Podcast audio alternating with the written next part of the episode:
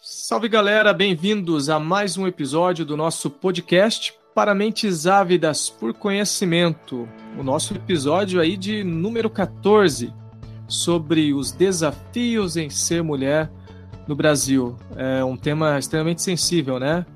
E neste programa nós contamos com a participação da professora Bruna, que é graduada e licenciada em História pela UEPG, também é mestre e doutora em Ciências Sociais Aplicadas pela mesma universidade. Também é professora colaboradora do Departamento de História da UEPG.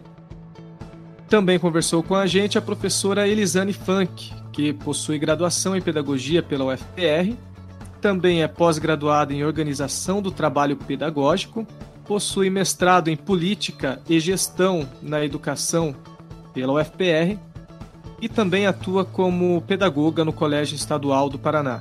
Também tivemos a participação da Letícia, que é aluna do terceiro ano de Ciências Sociais, que trouxe também relatos que retratam muito bem a condição da mulher na nossa sociedade. Não se esqueça que nesse mês de Natal o Papai Noel vai presentear vocês com o livro do Nietzsche. É isso aí mesmo. Vai lá na publicação da nossa página do Insta, marque um amigo. A gente já teve dois ganhadores aí, você pode ser o terceiro. No dia do sorteio do livro do Sartre, por exemplo, tinha muito existencialista rezando, só para vocês terem uma ideia de como essa galera é louca por livros. Não duvido que vai ter gente orando também no dia do sorteio do livro do Nietzsche, mas está valendo, né? Apoie o nosso trabalho compartilhando com seus amigos e até a próxima. Um abraço.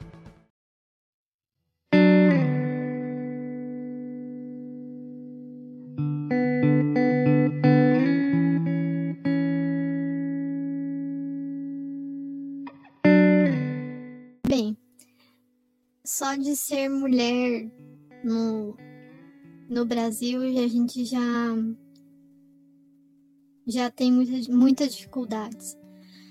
É, primeiro em questão do respeito, né? E a gente precisa esclarecer algumas coisas que eu acho muito importante com relação à violência. O que, que significa é, violência contra a mulher? Eu já tive vários vários casos de violência na minha vida. É, um deles foi, foi um estupro, né? De um. Como as pessoas dizem, né? Que não existe mais estupro por um namorado, né? Que estava muito alcoolizado. E acabou acontecendo me bateu muito, fiquei muito roxa. E eu fui procurar, né, junto com uma amiga, é, apoio, né, na delegacia. E a gente não obtive. Porque quando eu relatei o que tinha acontecido, né, não foi pedido exame de corpo de delito, não foi pedido nada. Simplesmente foi perguntado qual era a relação que eu tinha com essa pessoa. Eu disse que ele era meu namorado, e eu ouvi que namorado não estupra. Essa eu acho que é uma das primeiras coisas que a gente precisa desmistificar, né? É que acho que a violência não está atrelada ao relacionamento que se tem com o agressor, e sim com a violência que é praticada. Outro caso de violência que eu tive foi a violência psicológica, né? É, por eu ter uma condição especial de saúde, é, eu sempre tive essa dificuldade é, de me sentir valorizada e ao mesmo tempo, abrindo aspas, uma pessoa normal, né, uma pessoa digna. Então, o que aconteceu num relacionamento abusivo que eu tive foi isso. No início era muito muito bom, muito legal, muito bacana. E ele queria estar sempre junto comigo, sempre junto comigo, sempre junto comigo. E eu entendi aquilo como afeto. Na minha cabeça, ele estava querendo estar sempre comigo porque ele era muito carinhoso. O que na verdade não era. Que na verdade ele estava. O objetivo era controlar a minha vida. Né? E com o passar dos anos, né, que foi um relacionamento bem longo, de quase oito anos, é... eu fui perdendo cada vez mais contato com outras pessoas. Então chegou um momento que eu só tinha ele e a família dele na minha vida, mais ninguém. Eu não tinha amigas, não tinha amigos, eu não tinha a minha família por perto, né? Eu tive que me afastar de tudo, de todos, porque simplesmente ele não gostava. Ele chegou ao ponto de conseguir emprego no mesmo lugar, conseguiu emprego para mim no mesmo lugar onde ele trabalhava, no mesmo período, tirando as folgas no mesmo dia, né? Tudo para que ele pudesse estar sempre presente a cada passo que eu dava. Eu não podia ir no mercado sozinha, eu não podia ir no shopping sozinha, não podia comprar roupa sozinha, eu não podia ir numa farmácia sozinha, eu não podia fazer nada sozinha, né? E eu entendi aquilo muito como um cuidado, né? Porque sempre sempre ouvia algumas coisas tipo eu tenho medo que você passe mal sozinha. Eu tenho medo que não sei o quê. Eu tenho medo que você se machuque. Eu tenho medo que não sei o que lá. Então ele começou a colocar o tal do medo dele na minha cabeça. Como se aquilo justificasse o que estava acontecendo. Né? E eu, eu nunca percebi. Eu nunca percebi. Nós tivemos um relacionamento tóxico, me coloco nisso também, porque em um período a gente ficava num namoro ioiô e eu comecei a ser tóxica com ele, né? Refletindo tudo que ele fazia, eu fazia também. E isso me tornou uma pessoa, né, é, fria em, em questão, na questão do relacionamento. E depois, quando o relacionamento ficou, entre aspas, firme, mesmo, né, eu me vi, me senti prisioneira. Prisioneira de uma situação que eu não tinha como escapar. Porque algumas pessoas me falavam, uma pessoa específica, né, me falou uma certa vez que ninguém iria ficar comigo, né, pela condição de saúde que eu tenho, que só essa pessoa, né, com que eu vivi esse, esse relacionamento tóxico, iria suportar viver isso comigo, né? Então, a gente, a gente começa a, a, a incutir na mente que aquela pessoa ela está sendo maravilhosa com você, porque ela só quer cuidar de você.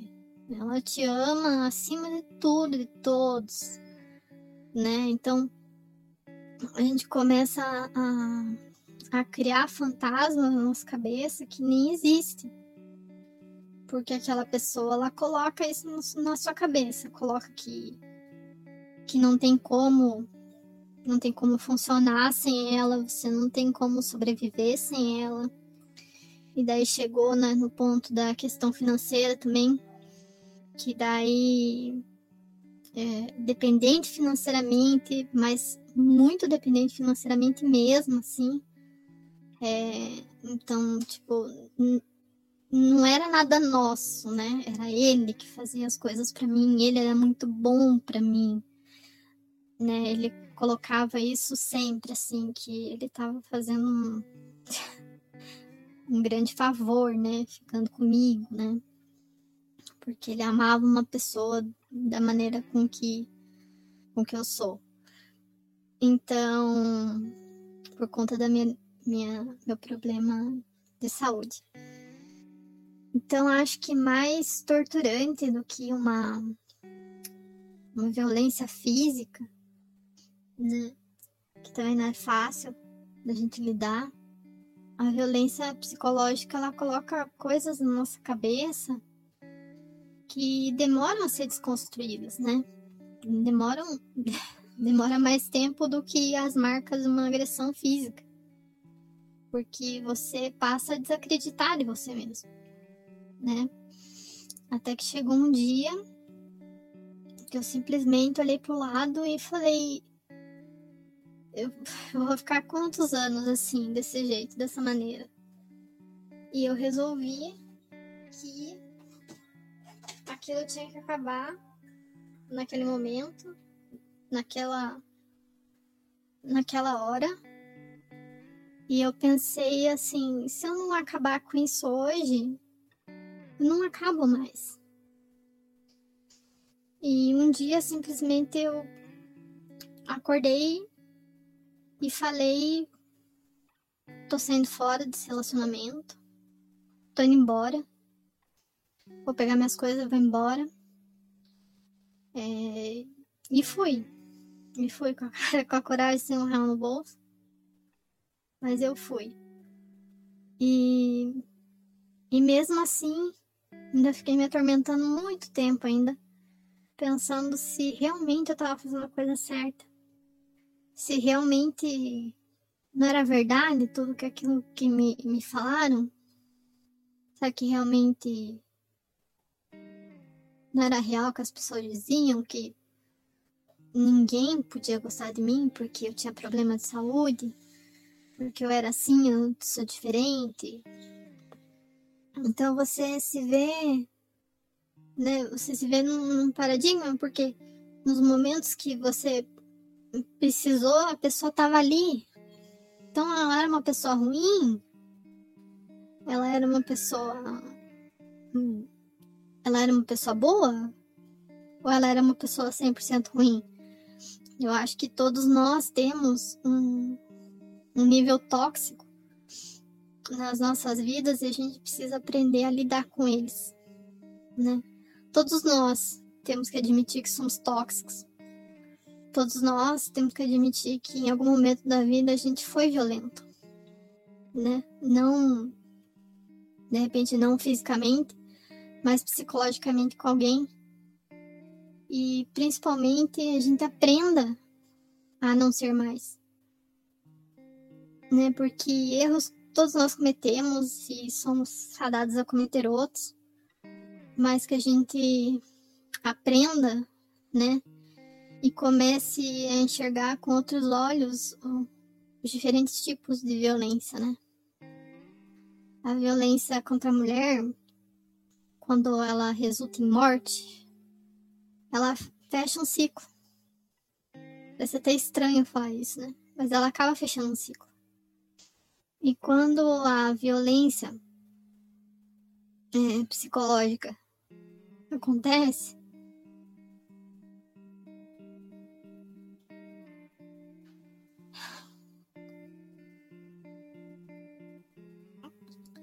ela pode se tornar um ciclo que nunca vai se fechar. Né? Você precisa trabalhar muito isso em você. Você precisa trabalhar muito sua sensibilidade para com você. Você precisa voltar os olhos para você, para que você consiga realmente seguir. E o mais importante, você consiga trabalhar isso para que você consiga primeiro viver sozinha, entender o que aconteceu com você, que não é sua culpa.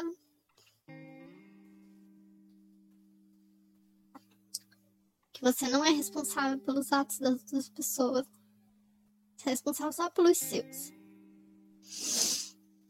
Então, que a gente consiga trabalhar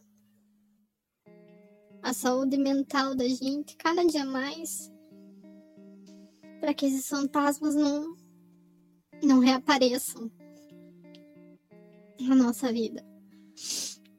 Hoje em dia, né, Eu tenho relacionamento saudável, eu faço terapia, eu busco me compreender melhor.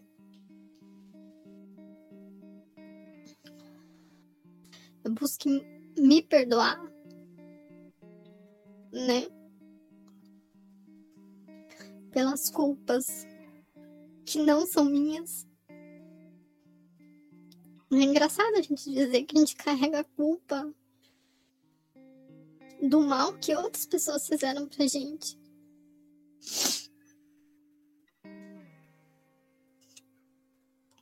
E é mais, mais fácil, às vezes, a gente desculpar as outras pessoas do que desculpar a nós mesmos.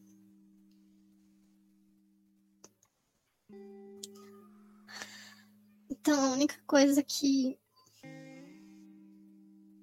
eu espero do fundo do meu coração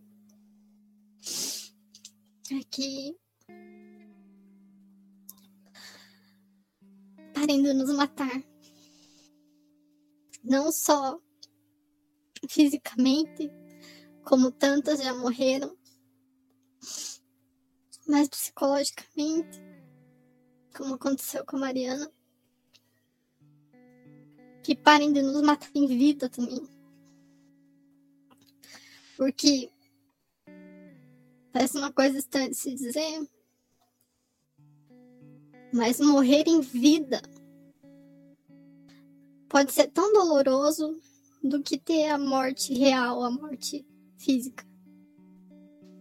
Então, é um apelo que eu faço a todos os homens, principalmente.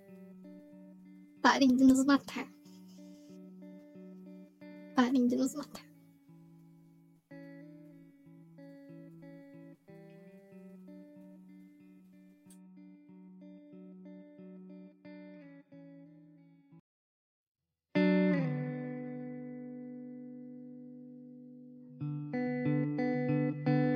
Salve galera do Reflexão Dialogada. E hoje, como vocês perceberam, o nosso programa começou um tanto quanto é, diferente, com esse depoimento que vocês acabaram de ouvir de alguém que realmente é, sofreu na pele né, o risco é, de ser mulher no Brasil.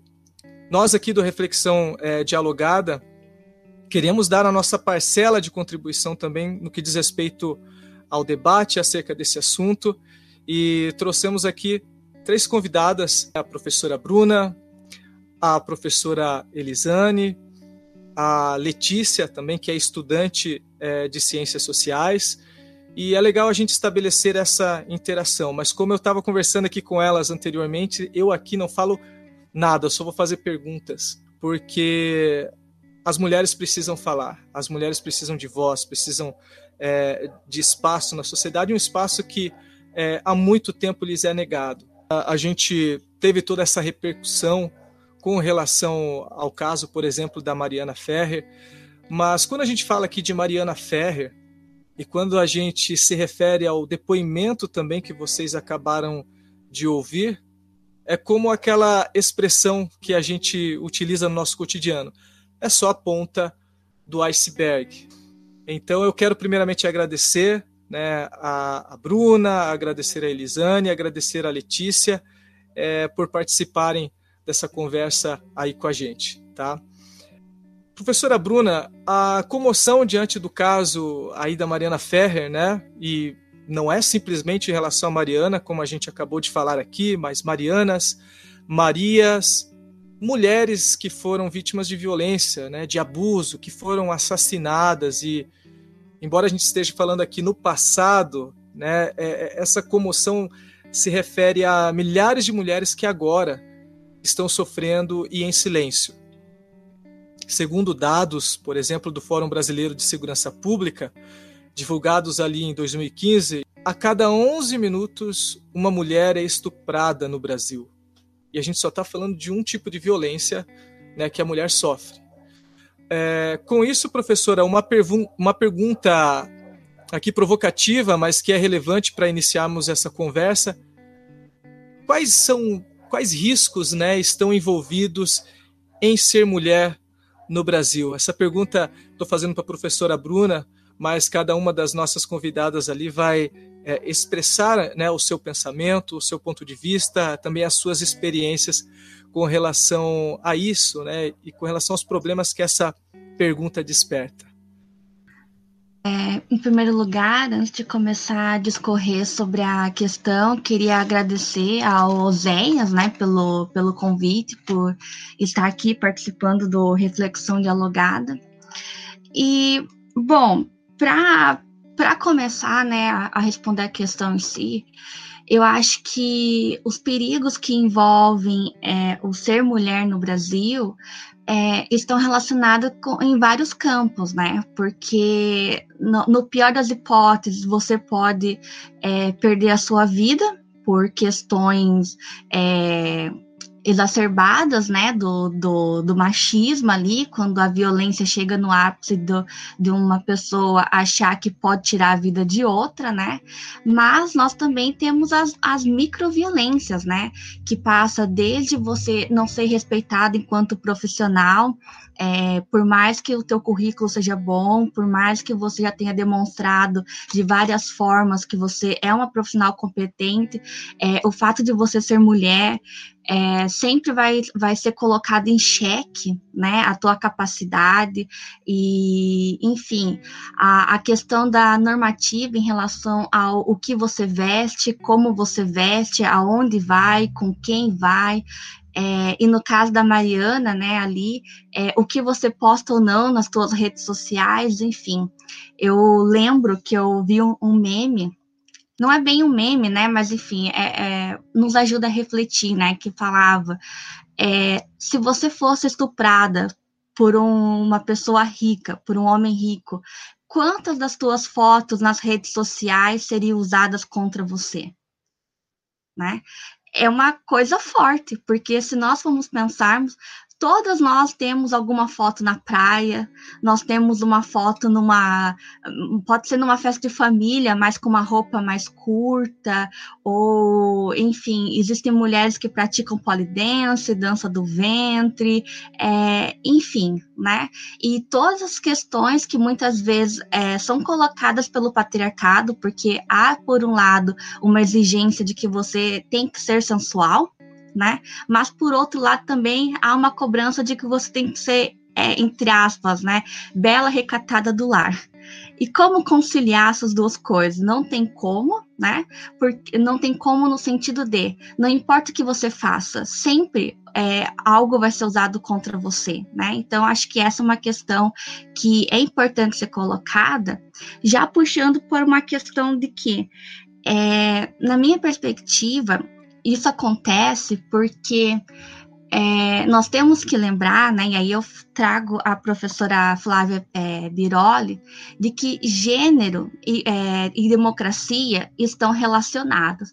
Quanto maior é, quanto mais democrática for uma sociedade, quanto é, melhor forem delineadas políticas públicas que defendam mulheres e defendam mulheres de várias idades, crianças, adolescentes, jovens, adultos, idosos, mulheres com deficiência, mulheres é, negras, indígenas, trans, enfim, quanto mais, quanto mais democrática uma sociedade, é, me, menor será a desigualdade de gênero, né? E esse é um ponto que nós temos que colocar, porque se nós ainda vemos é, esse tipo de situação acontecendo, é, não é por, não é apenas por é, questões individuais, é porque também o Estado brasileiro está de certa forma se negando a exercer o seu papel, que é no mínimo, proteger direitos humanos básicos, entre eles a vida.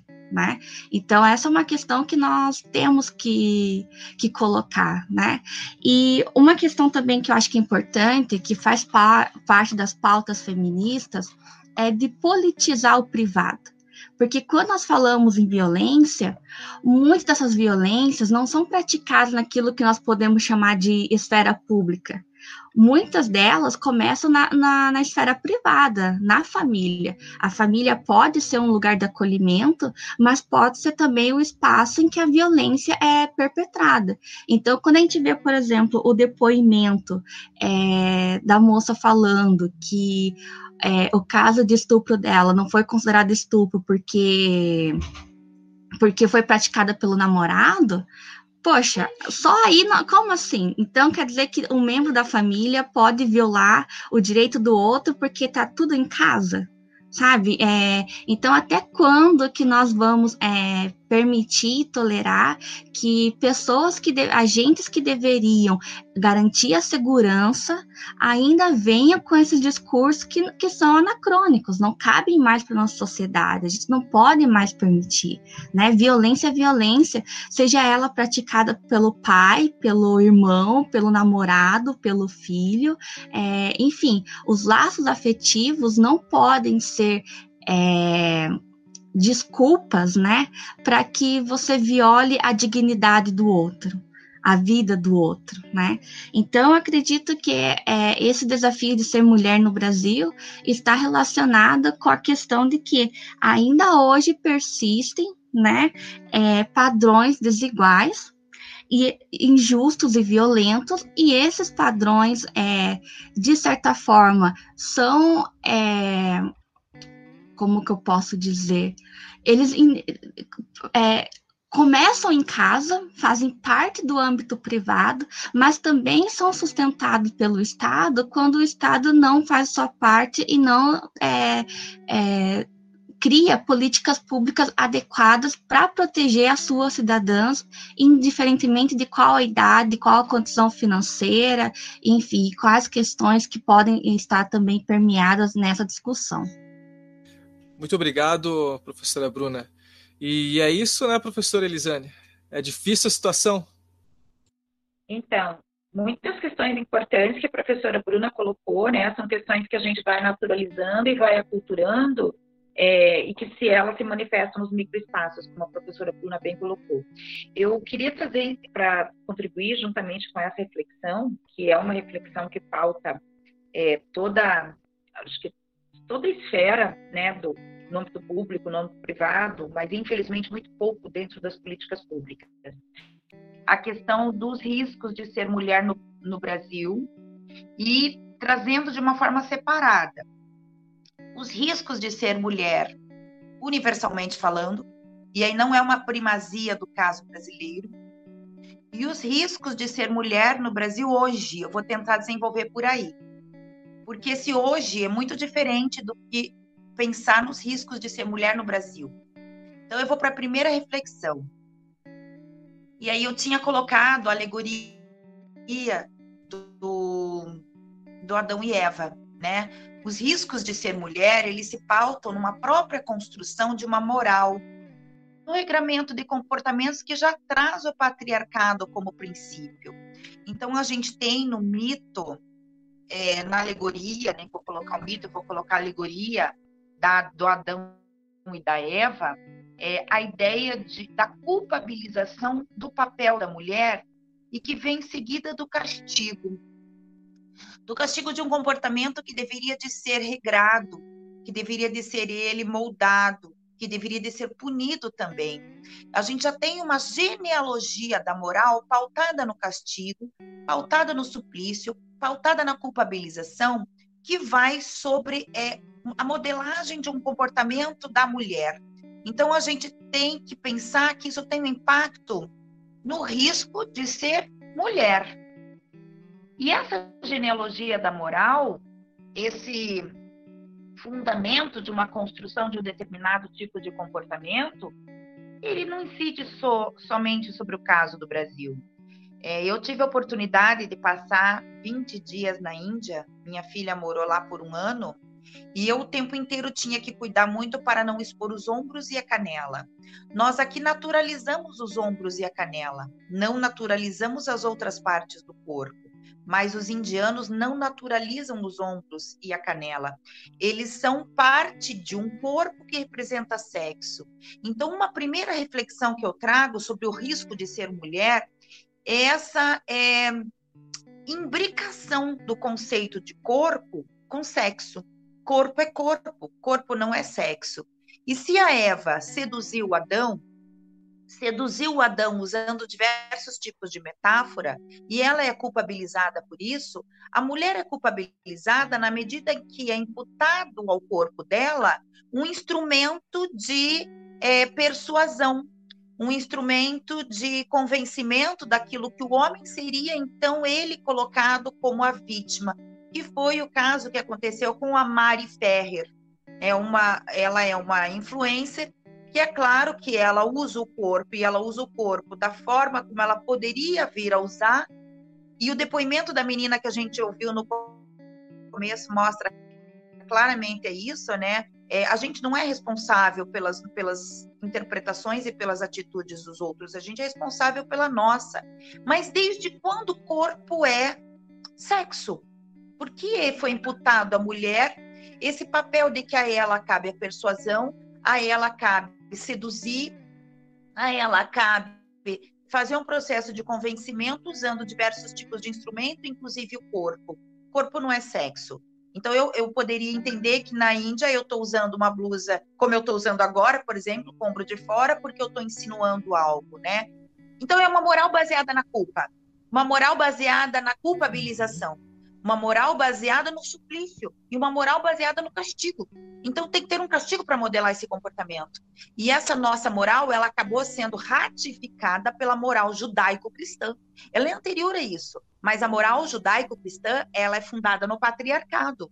Está muito claro na Bíblia. A hum. mulher sábia edifica o lar.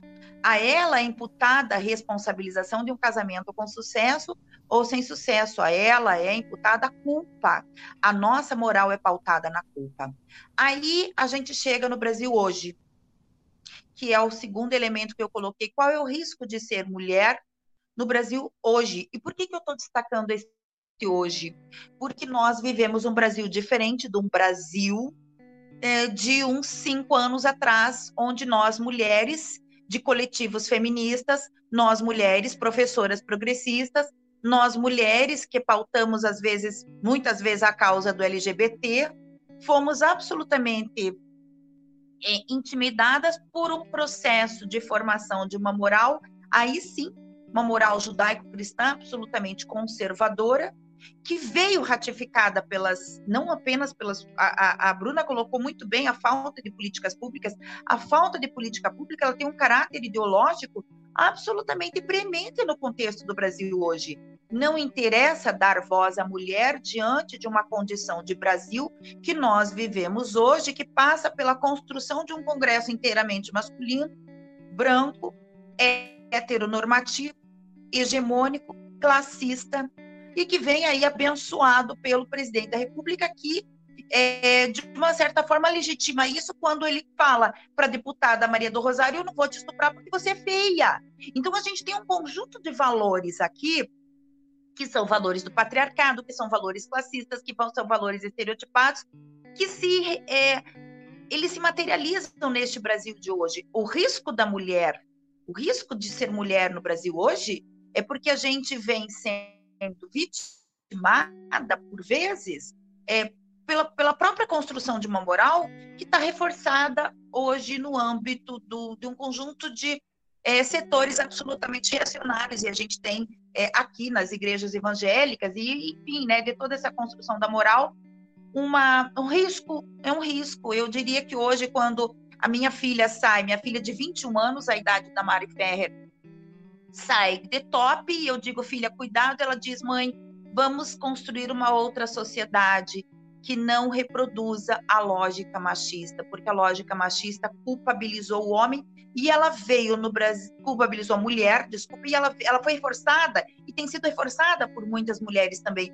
E hoje no Brasil ela está ratificada no âmbito ideológico por um conjunto de políticos conservadores que eles permeiam um congresso absolutamente hegemônico. Então eu traria essa reflexão no âmbito da construção da moral para dizer que nós, para entender que nós mulheres não somos apenas as nós mulheres brasileiras, mas somos nós mulheres, nós mulheres que temos que nos é, autoafirmar não apenas no âmbito é, profissional, a gente vem sofrendo muito com isso também, mas com a liberdade de usar o corpo e não ser culpabilizado, porque corpo é apenas corpo, corpo não é sexo. É isso, Zé. Perfeito, Elisane. Fica à vontade, Letícia. Oi, boa noite. Também queria agradecer pelo espaço aqui no podcast, dar parabéns para você, porque é muito maravilhoso ter essa discussão com essas mulheres incríveis. Enfim, eu mesma, ao me olhar no espelho, penso e olho minha roupa e repenso e repenso e repenso e penso, meu Deus, estou muito exposta. Eu mesma. Isso já tá atrelado em mim. E eu, que já sou, tipo, uma garota feminista que tá na militância, ainda me sinto muito exposta, ainda sinto na pele os riscos que é sair na rua da forma que se quer. Ou, por exemplo, quando uma mulher é, é, não tem sua palavra legitimada, quando ela é, fala que foi vítima de um estupro, é, para mim isso é uma outra falta de liberdade. Em que momento isso foi tirado? Em que momento isso não foi dado para mulheres que são ser, seres humanos como homens, que merecem a liberdade. Porque um crime de estupro, ele não é tão viçoso as provas assim, elas não são tão viçosas quanto um crime de homicídio ou um crime de roubo, que você tem realmente provas físicas. É só normalmente a palavra da mulher eu sofri violência física, eu sofri violência psicológica, que é muito mais difícil de provar. Eu sofri violência patrimonial. E normalmente essas mulheres são questionadas e questionadas e questionadas e, e pedidos detalhes mínimos que normalmente são impossíveis de dar, até que talvez ela seja pega na mentira, sabe? É. Ai, desculpa, eu, eu fico realmente muito brava. Não, perfeito, é isso, é isso mesmo, é isso mesmo. Tem que e... se expressar, tem que falar, é, expressar essa indignação de vocês, isso é importante. E esse é um dos motivos também pelo qual eu escolhi ciências sociais, eu falei, não, tem que estudar isso, eu realmente sei que isso está realmente enraizado na, na cultura patriarcal, realmente uma coisa a ser lutada, a ser mudada, é, eu acho que tem que haver políticas públicas que realmente reeduquem, reeduquem homens, sabe? Tipo, mas também não maquiado, como existe por aí, como, como se diz na faculdade, os esquerdomachos, mas sim de uma forma realmente concreta, concisa, sabe? É, e muitas vezes é, o risco de ser mulher, eu eu também, ao sair na rua, eu penso, meu Deus, eu prefiro que me mate do que viole meu corpo. Eu, sinceramente, eu prefiro essa opção. E eu sei que muitas mulheres também. Porque conviver, conviver com, com uma experiência de estupro, conviver com, com isso e ainda ir atrás. Cara, quantas meninas não vieram já conversar comigo? Tenho melhores amigas, inclusive, que falaram: ah, ele, vou deixar baixo, vou deixar quieto, não quero me expor, não, não quero me colocar minha, minha cara tapa, não vou conseguir, não vou conseguir olhar pro, pro cara que fez isso comigo de novo, não quero, não quero. Eu falo: tem que, tem que. E, daí a pessoa faz e acaba chegando em situações como a da Mariana Ferrer, que foi humilhada humilhada pelo juiz, numa sentença que nem tá na Constituição brasileira. E eu achei mais ou menos isso, assim, a minha indignação. Se tiver mais alguma coisa para falar, eu falo mais pra frente. Não, tá joia. Perfeito. E, e penso que uh, tudo que vocês falaram converge aí para para duas máximas, vamos dizer assim, do, do patriarcado, né, como vocês colocaram, que, como a Elisane citou, né, um, um, um princípio bíblico ali de que a mulher sabe edifica a sua casa, né, mas interessante é que em outro em outro versículo também, né, a, gente vai perceber que o homem ele é a cabeça, né? O homem é o cabeça, é visto como cabeça. Daí, mas como assim, né? A mulher sabe, ela edifica a sua casa e o homem é o cabeça do lar. Mas isso expressa muito bem essa carga, né, que vocês mulheres, que a mulher ela carrega sobre os seus ombros, né? Porque é, é, ou seja, sempre cai na conta dela. Algum insucesso, por exemplo, no matrimônio, alguma coisa que está errado, por exemplo, na família, a educação dos próprios filhos, né? Olha, você precisa usar de sabedoria para colocar ali a sua casa em ordem. Mas, é, mas isso não cai na conta daquele que é o cabeça. Né? É interessante é, é, essa, essa reflexão né, que, que, vocês, que vocês levantaram aí nesse aspecto. Né? E como foi citado ali a questão da, da Mariana Ferrer, certo? É, assim, no sentido, no sentido técnico do direito penal, né, dolo se refere a uma intenção é, é, deliberada né, de realizar um delito, de praticar aquele crime, né? Nos casos de homicídio, por exemplo, é comum a gente ouvir aí nos noticiários que fulano foi condenado por homicídio doloso, é, ou seja, quando há intenção de matar. Então, utilizando do mesmo exemplo, assim, se tem também a condenação por homicídio culposo, né? quando não se há intenção de matar e por essa razão você tem uma tratativa distinta na literatura jurídica para esses tipos de crime, né, em determinadas ocasiões. Agora, nesse caso, eu estava lendo inclusive alguns trechos da, da sentença e, é, como a gente conversou até anteriormente, né, é inacreditável a pirotecnia hermenêutica, porque você vê né, na sentença é, se utilizar de diversos recursos né, é, para você caracterizar aquele crime cometido pelo réu como estupro culposo, né, algo inédito aí na literatura jurídica. E embora não sejam essas as palavras presentes ali na sentença, é, é justamente isso que todo o contexto dela é, sugere. É, e essa sentença foi dada ali pelo excelentíssimo juiz Hudson Marcos, né, da terceira vara criminal de Florianópolis. É, segundo o seu ponto de vista, professora Bruna, e depois na sequência também a Letícia, a, Letícia, né, a professora Elisane, o, o que, que atua como pano de fundo nessa sentença? Bom, é, para começar minha fala, eu acho que é importante nós lembrarmos que o direito é um discurso de poder. Da mesma forma que o discurso histórico é um discurso de poder, que o discurso da medicina é um discurso de poder, o discurso jornalístico, enfim, né?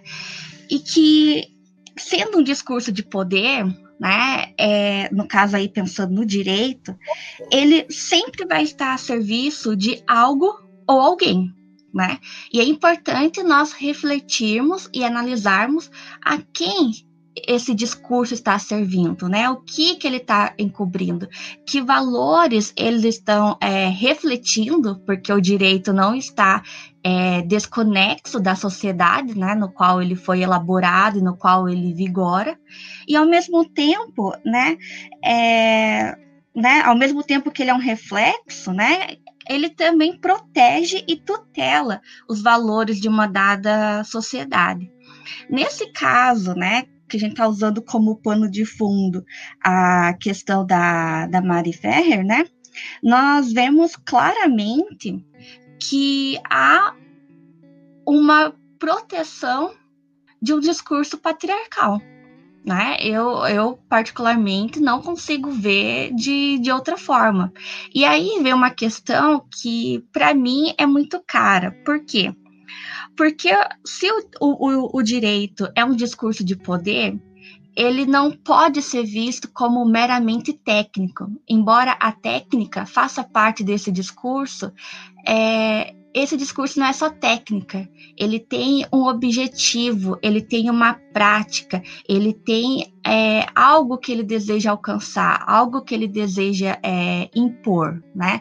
Então, por que, que eu estou falando e estou partindo dessa questão da, da técnica? Porque, assim, eu vi é, muitos é, amigos juristas é, dizendo, e até com ar um tanto é, indignado, que na sentença em si não existe o termo é, estupro culposo, que em nenhum momento foi usado esse termo na sentença, né?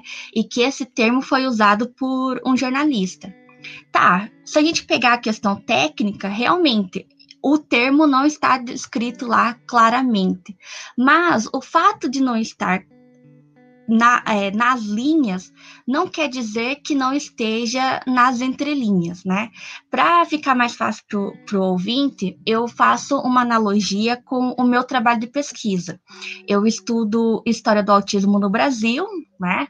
E ao longo da, da história, né, foram criadas várias teorias para é, falar o que causava o autismo, e uma das primeiras, lá é, envolvendo a década de 40 até década de 60, meados de 70, podemos dizer, havia uma, uma teoria que dizia que o autismo era causado por mães que não amaram seus filhos. Então, em algum momento, aquela mulher rejeitou a criança, aquela criança se sentiu rejeitada, e como ela não tinha condições emocionais para responder aquela, aquela, aquela rejeição, ela entrou no mundo interno, né? Essa teoria ficou popularmente conhecida como teoria da mãe geladeira. Se você pega a bibliografia clássica, né, do, do tema ali, em especial Léo Kanner, Bruno Beltenheim, é, entre outros, nós não vemos escrito o termo lá, teoria da mãe geladeira, né? Mas não quer dizer que ela exista. Então, esse termo, ele está expressando, é, ele está sintetizando de uma forma popular aquilo que os técnicos não têm coragem, digamos assim, de expressar de uma forma nítida, né? Então, por isso que a gente não pode, por isso, assim, não é desconsiderar a técnica, não é desconsiderar o que foi dito, mas é ler para além das entrelinhas, né? E assim, e quando essa, essa compreensão é usada na sentença, é, fica óbvio que há uma interlocução, uma é, ligação muito, muito nítida entre gênero, né, é, e classe nessa questão não tem como desconsiderar. Né? Que o, o lugar que cada sujeito ocupa nessa história interferiu de uma forma é, muito nítida na, na sentença, no resultado da sentença. Né? E aqui, para completar minha fala, eu queria fazer um paralelo com um caso que foi muito importante na história do ativismo feminista no Brasil, que foi é, o caso do assassinato da socialite Angela Denise, em 1976, pelo seu então namorado Doca Street né? É, eu, junto com a, com a advogada Juliana Neivert, né, nós escrevemos um capítulo de livro que foi publicado no livro Gênero e Resistência sobre esse caso. E, né, depois, quando veio o caso da Mariana Ferrer, a gente dialogou, né, como algumas coisas permanecem na, é, ao longo do tempo, né? Embora tivemos alguns avanços, e eu já comento é, sobre isso, mas a gente vê assim que é, numa tentativa de, nos dois casos, né? Numa tentativa de defender o acusado, é, o instrumento utilizado pela defesa é atacar a moral da mulher que foi vítima. Né? Então, assim, no caso do, do DOCA, é, é muito nítido que foi colocado assim a Ângela Diniz como uma mulher de moral duvidosa, uma mulher que havia se separado do, do marido, vivia várias relações é, que a gente poderia chamar de relações é, casuais, é, inclusive com mulheres. Era uma pessoa que abandonou o lar, abandonou a família, abandonou os filhos pequenos, é, enfim. Na construção dessa, dessa tentativa de defender o acusado, é, praticamente no caso da Angela Diniz, ficava na, nas entrelinhas ali que foi quase como que um benefício para a sociedade o fato do Doca ter matado ela né? Então, é, embora sejam casos diferentes, histórias diferentes e temporalidades diferentes, a gente vê que essa linha é, argumentativa, a, apesar de alguns refinamentos, né, porque a sociedade de hoje não aceitaria de uma forma tão crua, né, é, é, esse tipo de discurso, mas a gente vê que a essência dele ainda permanece quase que inalterada. E se ao mesmo tempo você cria a, um papel é, quase que de uma monstruosidade da vítima, né? É, e aí, no caso da Mariana, foi, foi a exposição das fotos que ela utilizava nas redes sociais para desqualificar ela enquanto, enquanto uma pessoa, enquanto vítima, né? Há também, houve também no caso do, do DOCA e, né, no caso em questão ali, é, uma questão de é, uma tentativa de construir uma imagem positiva do acusado, né? Como sendo um homem que, que quase vulnerável, que estava sofrendo com a situação, que estava sendo é, exposto, enfim, né? Então a gente vê que no, esse discurso ele ainda permanece, embora com algumas nuances. Agora, o que eu acho interessante e que é importante a gente colocar aqui é que particularmente eu vejo que o papel da mídia, do modo geral, mudou.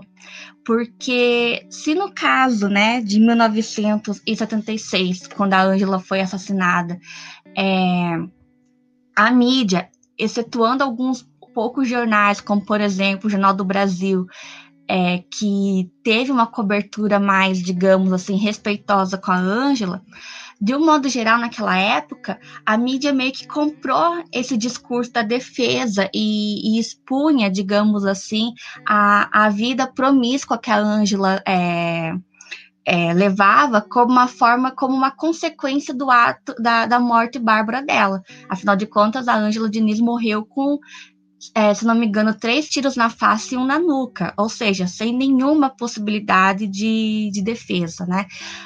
Agora, né, nesse caso da Mariana, a gente vê assim que houve uma demora é, por parte de alguns de algumas agências, de alguns jornais, é, enfim, e de algumas páginas em, em, redes sociais, como Instagram, entre outras, é, de se posicionar em relação ao caso. Mas uma vez que a sentença foi é, colocada, foi, foi dada, a gente viu que houve uma comoção é, midiática que não foi vista dessa forma é, na década de 70. Então, eu acho assim que né, há, há, essa mudança e que ela, de certa forma, é, é positiva, né? Que nós não podemos é, ignorar isso, né? E, né, uma coisa que eu acho importante, né, ressaltar é que tanto na década de 70 quanto hoje, o movimento feminista foi muito atuante em denunciar o absurdo das duas sentenças, né? E Bom, para quem não, não sabe, o, o, lema, né, quem ama não mata, ele veio desse momento e desse caso em específico, né? E quando eu, eu disse lá no começo que gênero e democracia estão muito é, relacionados, nesse caso da Ângela, é, é muito nítido que para o movimento feminista da década 70 estava muito, é, estava muito interligado à construção de um Estado democrático e de, de, direito com a, o reconhecimento que o Brasil daquele momento era um país violento contra essas mulheres e que essa violência ela devia ser exposta, né, em primeiro lugar, e, de, e, é, e, e criticada, né, e combatida né, por meio de, de, da educação, por meio da reivindicação de, de políticas públicas e de uma constituição, posteriormente, que colocasse a dignidade da mulher em pauta. Muito bem, professora Bruna. É, e assim, eu, eu gostaria de, de, ressaltar, foi muito importante né, você ter chamado a atenção para esse aspecto, inclusive, né, retomando ali a questão da sentença, né, uh, da Mariana Ferrer a, a respeito daquilo que não é dito. Por exemplo, daquilo que não está posto ali de forma explícita na, na sentença. E é incrível que a gente pode parar para pensar aqui o quanto o não dito é utilizado para amenizar determinadas injustiças que minorias e, e também aqui no caso né, do, do, nosso tema em questão que as mulheres sofrem porque se a gente é, parar ali para observar, por exemplo, alguns detalhes né, da, da sentença, ele vai discorrendo, né? O juiz vai discorrendo a respeito do que, uh, do que, que caracteriza o dolo, né? O que, que caracteriza ali a intencionalidade do crime. Aí ele vai discorrendo também a respeito da, da, da consciência, né, do indivíduo, né? Vai discorrendo ali a respeito também de culpabilidade. E e muitas vezes a gente vê né, isso como uma, uma forma de, de, de, você tergiversar também a respeito. Né? Não, peraí, mas o termo não está lá. Né? No sentido técnico, é, é, é, realmente, né? não está lá, não, não está posto de forma explícita. É como, como a professora falou né, a respeito disso que, que não está dito né, e, que, e que tem uma implicância é, concreta né, na maneira como que isso volta né, para a mulher, na imagem também que foi construída a respeito é, da mulher em questão né, nesse julgamento. Muito bem. Professora Elisane? Então, assim, Zé, eu, eu, eu vou na esteira da professora Bruna, gostei muito quando ela começou a abordar é, a própria é, construção de, da narrativa que se imputa ao direito, né?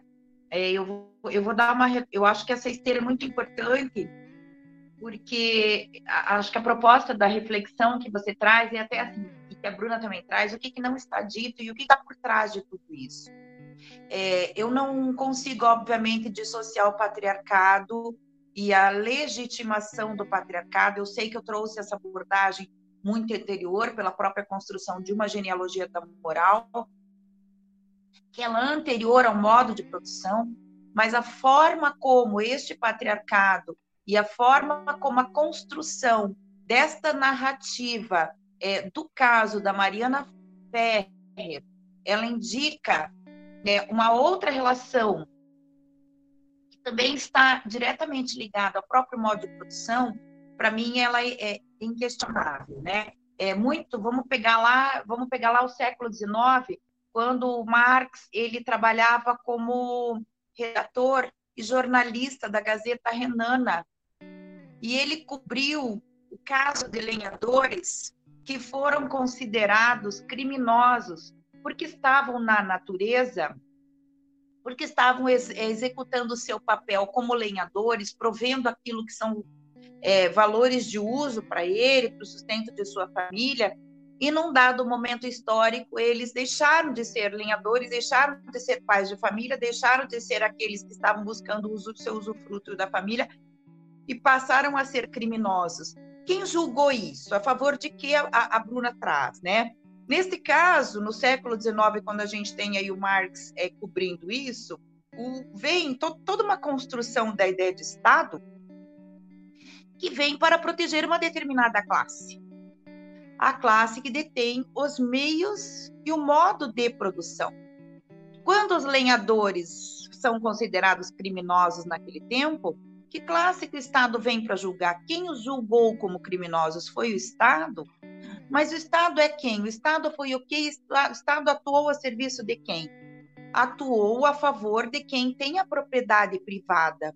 No caso, a natureza passou a ser ela demarcada por uma lógica de poder, a mesma lógica de poder que construiu o direito, como a Bruna colocou. Então, a noção de direito, todo esse discurso de dolo, é, esse discurso de não dolo, esse discurso todo de a favor é, de um de quem? Quem é André Aranha? Só para ilustrar essa questão, né? Que eu estou trazendo essa reflexão, o que está por trás disso e o que, que não é dito, e eu não consigo dissociar essa lógica da lógica de uma formação é toda ela pautada no modo de produção capitalista que cria propriedade privada e que cria o poder e que cria um direito a serviço dessa, dessa classe, né? O André Aranha é empresário de futebol, um grande empresário de futebol, filho de um advogado, advogado que é, que é advogado da grande mídia. No dia, o André Aranha estava com Roberto Marinho Neto, no episódio, um dos herdeiros da Globo. Então a gente não está falando de um homem qualquer. A gente não está falando apenas de um homem, né? Quando a gente vê aquele depoimento terrível, quando a Mariana Ferrer ela é extremamente constrangida pelo advogado, de uma forma vil, rebaixada, ele diz para ela que ele dá graças a Deus que ele não tem uma filha do nível dela. Que nível? Onde que a gente começou a construir essa ideia de nível? Nível rebaixado? Um demérito em relação à conduta dela? Um demérito porque a mãe dela trabalhava com questão de panificação? Um demérito porque ela não pôde constituir advogado próprio? Porque ela dependeu da defensoria pública? Que ela nem poderia ter tido um advogado na defensoria? O juiz e o advogado foram claros Você vai escolher o órgão. Ou você fica com o seu advogado constituído, ou você aceita o que a Defensoria Pública colocar. A gente não está apenas diante de uma questão de homem e mulher, Oséias. A gente está questão, a gente está diante de uma questão de classe. A gente não pode descolar o feminismo. A gente não pode descolar a luta do feminismo com uma luta contra o sistema capitalista. Eu não consigo ver de forma diferente.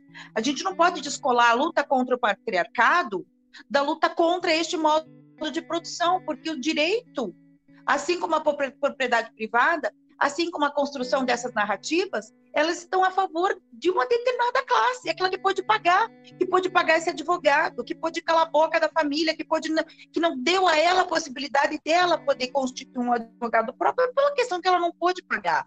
A gente não pode descolar que a formação dessa hegemonia de discurso, essa normatividade ela está vinculada ao modo de produção.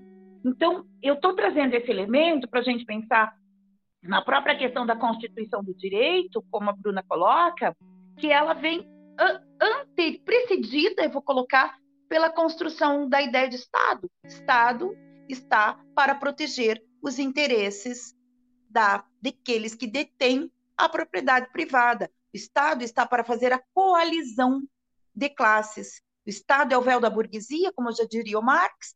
Então, uma das questões que eu estou trazendo como pano de fundo daquilo que não é dito, como a professora Bruna coloca, gostei muito disso, o que, que não é dito? A menina colocou, a Bruna colocou, ela colocou várias vezes. Está tendo obstrução de provas. E as outras câmeras, onde estão? Isso é uma organização criminosa, ela coloca. E aí o advogado continua com demérito, você está fazendo o seu, seu showzinho, você quer dinheiro, você quer dinheiro, você está fazendo. Então, a lógica do mercado, a lógica do capitalismo, a lógica do poder, a lógica do dinheiro permeou também a construção desta narrativa de que existe um estupro culposo, porque ele não tinha intenção de matar. Agora, o que, que não está dito? O que, que não está dito é que ele é um empresário que pode constituir o melhor dos advogados e que talvez realmente tenha aí toda uma questão é, de uma organização criminosa, como a Mariana fa falou, porque o Café de la Musique sumiu com as imagens. E aí? Então a gente também está trazendo uma outra reflexão que se impõe na relação de classe, porque eu, Elisane, como feminista que sou, também não consigo desarticular essa questão é, do, da pauta do feminismo de uma pauta por uma outra sociedade que rompa com essa sociedade baseada em classe. Perfeito, Elisane. São fenômenos intrínsecos, né?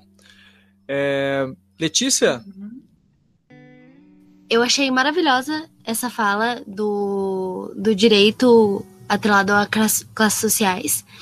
Eu, inclusive, escrevi um artigo para o meu professor de política sobre marxismo e direito.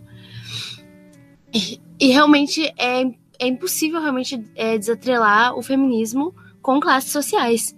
Porque, com certeza, tipo, pessoas da, da periferia, ou pessoas, tipo, aqui da vila onde eu moro, com certeza, se uma garota simplesmente sai na rua e tem é, o acaso de cruzar com um homem, tipo, vai no centro de Curitiba, tem o acaso de cruzar com um homem que, que é super rico, acaba pegando ela e violando ela essa garota, ela vai ser a mesma coisa que nada. Ela não vai ter voz nenhuma. Ela não vai ter direito nenhum e nada. Eu mesma é, tava saindo da faculdade com os amigos e acabei. A minha amiga tava indo de bicicleta na frente e uns caras num bar acabaram parando ela. E a gente tava indo atrás. E eles pegaram no braço dela e quando eles viram que tava chegando mais gente, eles largaram ela. E quando eu fui defender ela, eu tive meu braço quebrado. Fui, entrei com processo contra eles. A gente chegou lá, a gente não tinha um dinheiro para pagar o, o advogado, a gente não tinha como se defender. E simplesmente os caras chegaram lá com mais dois advogados que com certeza, tipo, eram super, super machistas, porque eles ficaram muito debochando da gente, falando. Ai, porque vocês são feministas. Ah, porque não sei o quê. O que vocês estavam fazendo 10 horas da noite na rua? Poxa, cara, voltando da faculdade. Sabe? Realmente, tipo. E assim. É, eu e mais uma amiga realmente não, tem, não temos condições nenhuma, nenhuma de pagar um advogado. A gente mal tem dinheiro para pegar um ônibus para ir pra faculdade, quem dirá pagar um advogado. E realmente, tipo, a dificuldade de você conseguir garantir os seus direitos sem ter um capital é quase que impossível. É, isso é só o direito que a gente tem, essa Constituição, mas às vezes eu sinto que é só uma doce ilusão, sabe? Uma coisa que é para consolar a gente. Mas às vezes eu me sinto totalmente desamparada. Por isso que eu, eu mesmo, sim, conheço grupos de meninas que fazem justiça com as próprias mãos. Eu, eu conheço grupos de meninas que, ah, é, então ele, ele fez isso com você, então a gente vai pegar ele. E daí tem muita. Isso, tipo, cria um debate imenso, cria várias contradições, tipo, como assim você vai combater violência com violência? Mas assim, mulheres, principalmente, tipo, periféricas, realmente não tem outra maneira de se defender, outra maneira de ter justiça. A gente tenta e tenta muito, e foi muito difícil ver o cara que quebrou meu braço na minha frente, sentado com os dois ju juízes bem pomposos lá falando que a minha amiga não tinha sido assediada e que eu não tinha quebrado meu braço, com tudo do ML na mesa, com a menina chorando do meu lado. É uma dificuldade imensa, imensa, imensa, imensa. Isso que, que eu dou graças a Deus que só aconteceu isso comigo. Além disso, tipo, muitas vezes as mulheres se sentem culpadas por abusos e violências que elas mesmas sofreram, sabe? Tipo, eu imagino a dificuldade de uma mulher que que foi estuprada pelo namorado, foi estuprada pelo marido, é, de condenar aquele cara que é pai dos filhos dela, que é uma pessoa que ela já amou, uma pessoa que ela ama. Fazer isso e, tipo, ter justiça e acordar essa mulher e falar: olha, você sofreu violência, você tem que ir atrás. E não é uma vítima que, que chega lá querendo a justiça e, e você vai ser preso sim, e você vai não sei o quê. Normalmente a mulher chega lá culpada, querendo retirar, falando, não, agora vai ser diferente. Poxa, cara, é, sofreu uma violência. É, assim, há, há dificuldade de, de ser uma mulher e ter uma justiça como um homem branco é, rico meu, é muito. É, é uma coisa surreal, assim, a vontade que eu tenho que realmente isso funcionasse. Enfim, é isso. É, e não é muito difícil a gente. Bom, isso é o que está sendo compartilhado, né? Como no depoimento que a gente viu, como na experiência também é, da Letícia, enquanto jovem estudante universitária. Então não é muito difícil, né? A gente conversar com alguém, com alguma mulher que tenha sofrido algum tipo né, de violência. E imaginem só, né, como nós falamos ali no início, ainda considerando que tudo isso é somente a ponta do iceberg. E aí, já que vocês, inclusive a Letícia citou, né, a respeito do comportamento masculino, essa experiência né, de violência também, é, eu quero perguntar para vocês agora, né, o que ainda precisa mudar no comportamento do homem atual, né, no comportamento de nós homens nesse cenário ainda machista. É, pois assim como ninguém diz, ah, eu sou preconceituoso, eu discrimino mesmo, né? Não é comum é, um homem dizer e aí a gente entra naquela questão do não dito, né? Sou machista mesmo. A gente sabe que tem uns aqui que dizem por aí, né? a gente sabe. Mas é, há implícita né, aquela ideia de que se deixa a mulher trabalhar, e olha o deixa aí, que é problemático, né? Se não bate na mulher, isso para muitos soa como virtuoso, né? Não é machista. Ah, eu não faço nada dessas coisas, eu não sou machista. E como que você vê essa questão, Bruna? O que, que ainda precisa mudar no comportamento dos homens em relação a tudo isso? Bom, é, para responder essa questão, eu lembro de duas autoras que eu acho que é muito, são muito importantes, né? Uma é a Bell Hooks e a outra chama Amanda, né?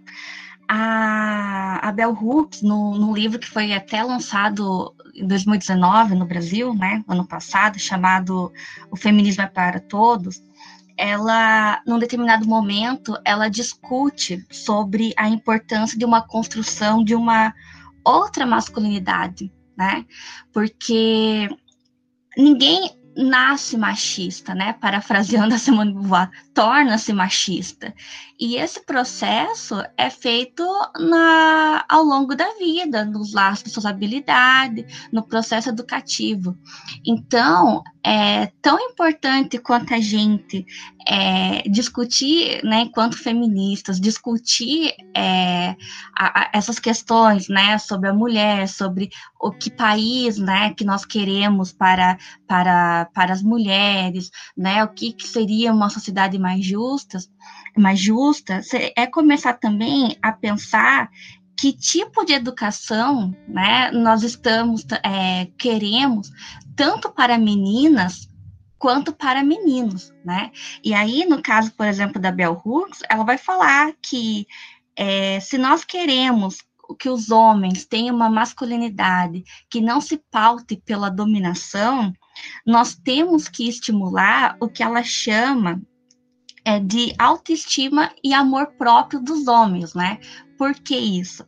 Porque ela, e aí é, eu dialogo também com a Banda, ela é, argumenta que é, essa masculinidade hegemônica, né, no qual os homens são criados, é, acaba tirando a humanidade dos meninos e futuramente de, do, dos homens, né? Em que sentido, né, é, é essa retirada da humanidade? Porque quando a gente vê, assim, propagando o discurso de que homem não chora, homem não pode sentir medo, homem não pode ser fraco, homem não pode ser vulnerável, é retirar a humanidade dessas pessoas, porque sentir medo, ser fraco, precisar de alguém, ser vulnerável, faz parte da condição humana. Todos nós vamos ser vulneráveis em algum momento todos nós vamos precisar do cuidado de alguém. Né? Todos nós sentimos medo de algo. Não, não há, no, no, o problema não é esses sentimentos, é a forma como nós ensinamos homens e mulheres a lidarem com esse sentimento. Porque se, por exemplo, no lado do homem ele não pode ser vulnerável, no caso da mulher é ensinado o contrário, que ela tem que ser vulnerável.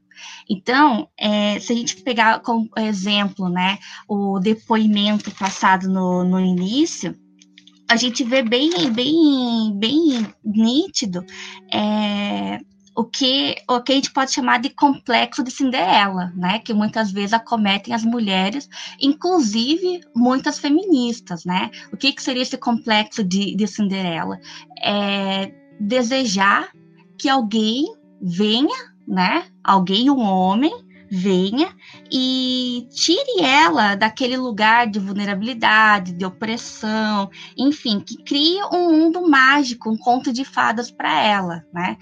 Nesse sentido, esse complexo de Cinderela faz com que muitas vezes a mulher aceite aquilo que nós podemos chamar de relações tóxicas né?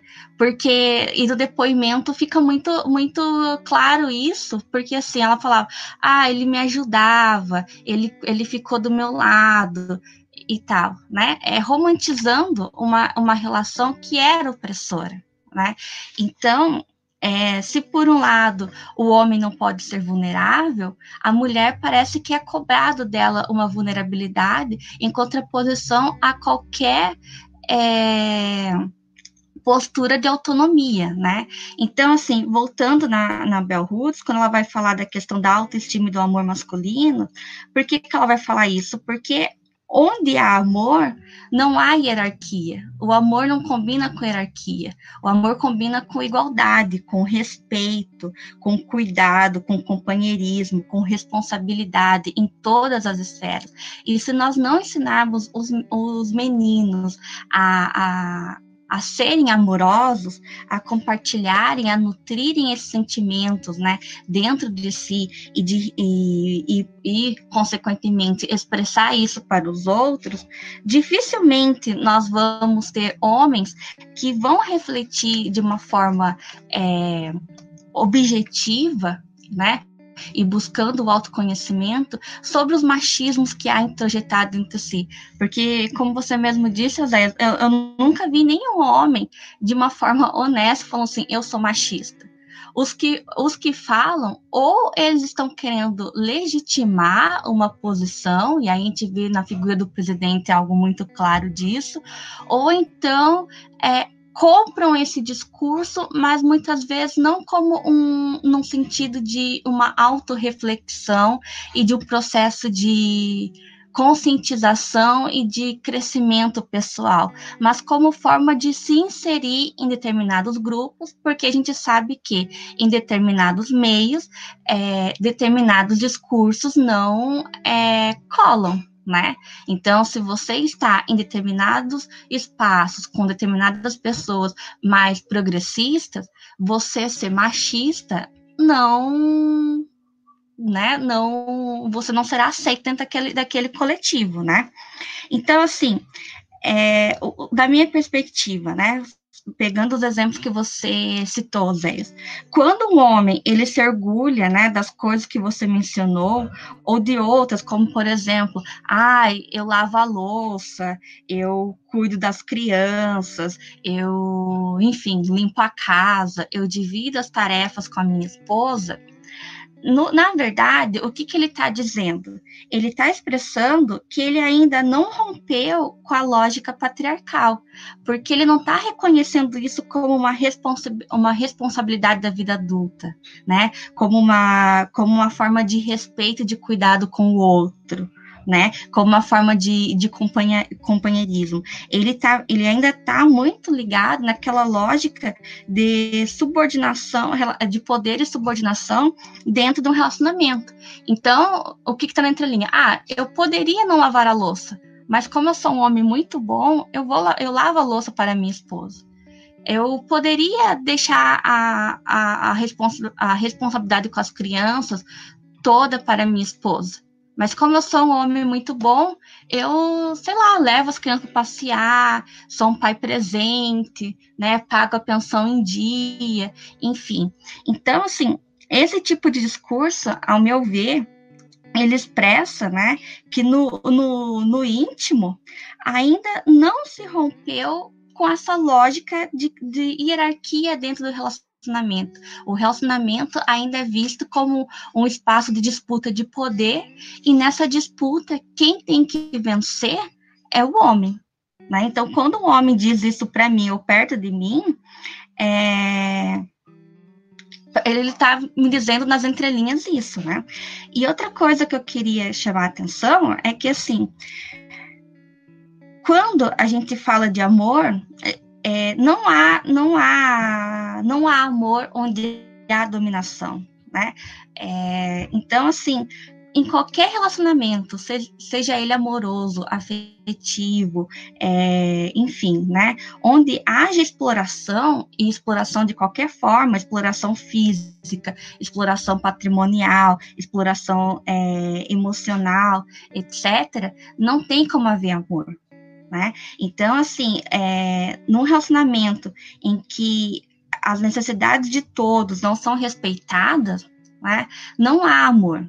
Há qualquer outra coisa. É, é um relacionamento tóxico, enfim, né? Mas não é um relacionamento amoroso. Eu acho que também a gente tem que é, tomar cuidado quando usa esse termo amor, né? É, porque eu acho que ele é algo muito mais complexo e como diz a Bell Hooks, eu acho que o amor faz, faz parte das pautas feministas e nós devemos colocar isso é, em questão, né?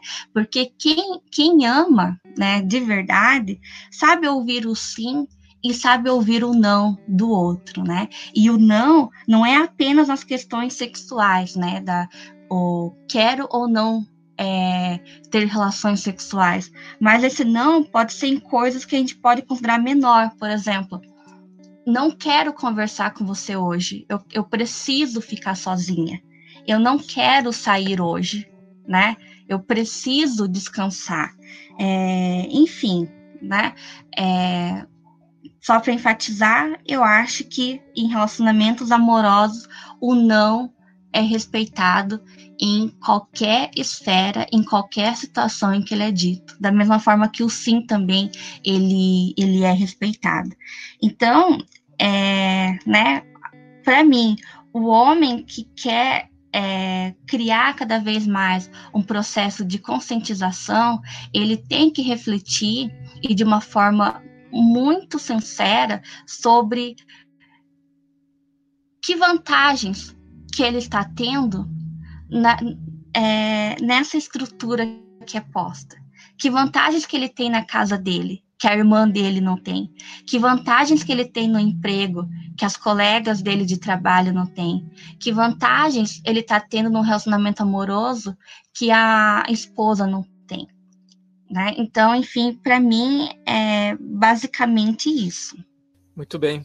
Só antes de, de passar um para Elisane um pouquinho, é que você me fez lembrar aqui de uma, uma cena que eu presenciei que eu nunca vou esquecer. Estava no ônibus e aí entrou uh, uma, uma mulher muito bonita. Mas então essa mulher entrou, o pai olhou para o filho né, com aquele olhar malicioso assim a criança tinha aproximadamente, é, gente, uns 4, 5 anos de idade. E ele disse assim: Olha só, presta bem atenção. Incitando né, o filho a olhar. E ele olhou ela dos pés à cabeça e mostrando ali através do olhar dele que o filho também tinha que olhar, né, observar ela é, é, em todos os ângulos certo? E a partir disso, dessa cena, né, da expressão maliciosa, enfim, que vi, a gente vê o quanto o desafio é grande né, na formação é, dos nossos meninos, né? Porque a primeira preocupação que se tem na formação do menino, eu quero que meu filho seja macho, né? Que ele dê conta do recado, né? É isso que se entende por virilidade. Né? Então a gente, o reflexo disso tudo está aí na nossa sociedade, né? Com a palavra Elisane. Então, Oséias, essa sua fala, esse seu exemplo, além de me lembrar, claro, aquele, aquele comentador da, da Jovem Pan, né, que ficou ah, tão polêmico quanto o depoimento da Mari Ferrer, ficou o comentário daquele jornalista, enfim, radialista da Jovem Pan, eles, eles ratificam uma construção de uma moral, o depoimento da menina, quando ela termina e fala assim: parem de nos matar, né? O depoimento que você colocou aqui no começo, e ela diz: existem muitas formas de violência, e uma delas é a violência moral.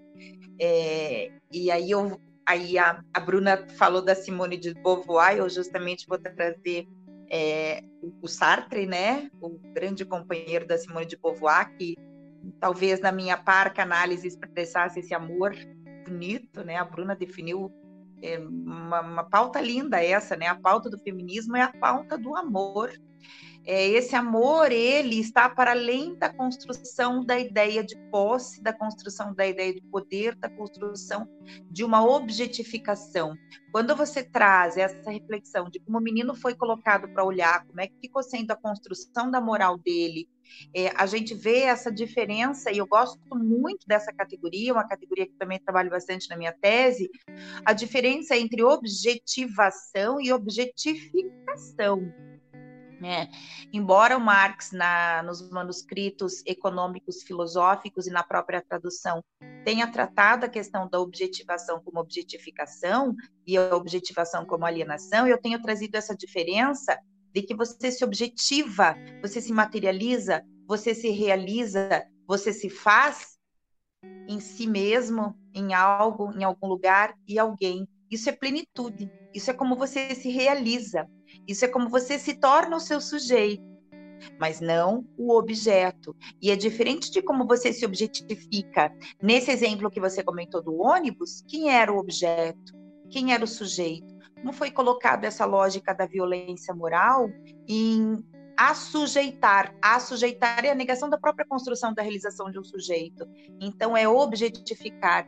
Quem é colocado historicamente na condição de objeto? Quem foi colocado historicamente na condição de sujeito? Como você diz, ah, eu não sou machista, eu deixo a minha mulher trabalhar, mas que tipo de concessão que foi dada ao homem para que ele exerça algum tipo de prerrogativa de poder sobre ela, que ele tenha que deixar ou não, isso é uma objetificação.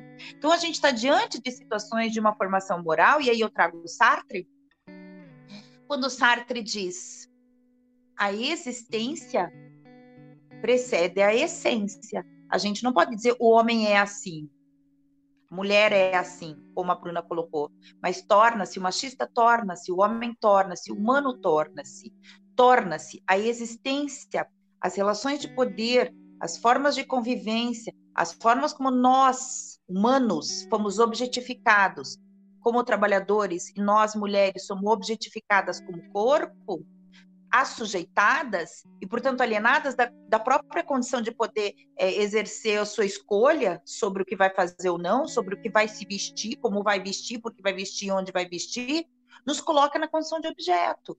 E aí o Sartre coloca a existência, que são essas relações, define a essência. E se a gente tivesse uma outra construção de uma moral, não uma moral baseada no ideal ascético?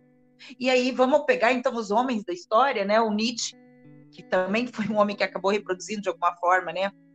A própria lógica da mulher como aquela que persuade, né?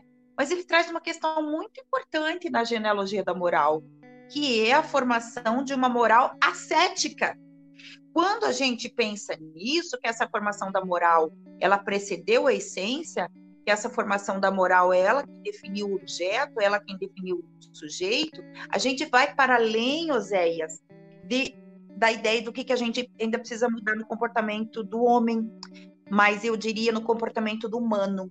E eu uso esse exemplo dessa formação dessa moral ascética da construção de uma moral objetificada, quando a gente viu no exemplo da nossa história, e eu acredito que tanto a Bruna quanto a Letícia estiveram de alguma forma no, naquele protesto que nós mulheres chamamos de ele não, a forma como isso repercutiu nas mulheres, não somente nos homens, mas grande parte das mulheres que não queriam se identificar ou ser identificadas com o objeto, com a objetificação, com a ideia da objetificação, porque esse objeto é desqualificado, porque essas mulheres feministas, elas são vadias, porque elas e aí usaram uma, imagens extremamente perniciosas que não eram dessa manifestação e que fossem da Marcha das Vadias, a Marcha das Vadias tem muito a dizer. A Marcha das Vadias diz: nós não somos objeto. Não nos olhem com essa moral ascética. E aí repete a fala dessa menina no, no depoimento: parem de nos matar, porque nós somos não apenas mortas fisicamente, nós somos mortas a partir de uma moral ascética. Nós somos escravizadas e somos objetificadas a partir do momento em que o menino é levado a olhar de um determinado jeito ou não para uma menina. Quando você define que essa menina é vadia ou não pela forma como você, ela se veste, como você define o que, que essa menina merece ser estuprada ou não, por aquilo que ela posta. Essa é uma moral ascética baseada na objetificação. E o que, que aconteceu na, na manifestação do Ele Não? Quem nos puniu foram as mulheres. Se a gente lê os depoimentos é, as, os comentários dessa oitiva na íntegra da Mari Ferrer, Oséias e meninas, é de chorar os depoimentos das mulheres, é de chorar. E elas, inclusive, se referem às, a nós como as feminazes. Então, nós somos feminazi, que vem do nazismo. Um autoritarismo é feminista. Então, nós somos as mulheres que negamos a nossa condição de feminilidade, porque as feministas não são femininas, não são femininas. Então, as feministas, elas mostram o seu corpo, queimam, estragam ou derrubam santa, ou quebram santa. Quem está nos julgando é a moral ascética. Quem está nos julgando não é o homem, quem está nos julgando é a construção de uma moral baseada numa essência que veio precedida por uma existência que toma a relação de poder como o, a, o objeto que objetifica. E aí a gente tem essa ideia do amor, achei lindo isso que a Bruna colocou, como dissociação dessa ideia de poder. Porque o que está por trás do complexo da Cinderela também é a ideia de posse.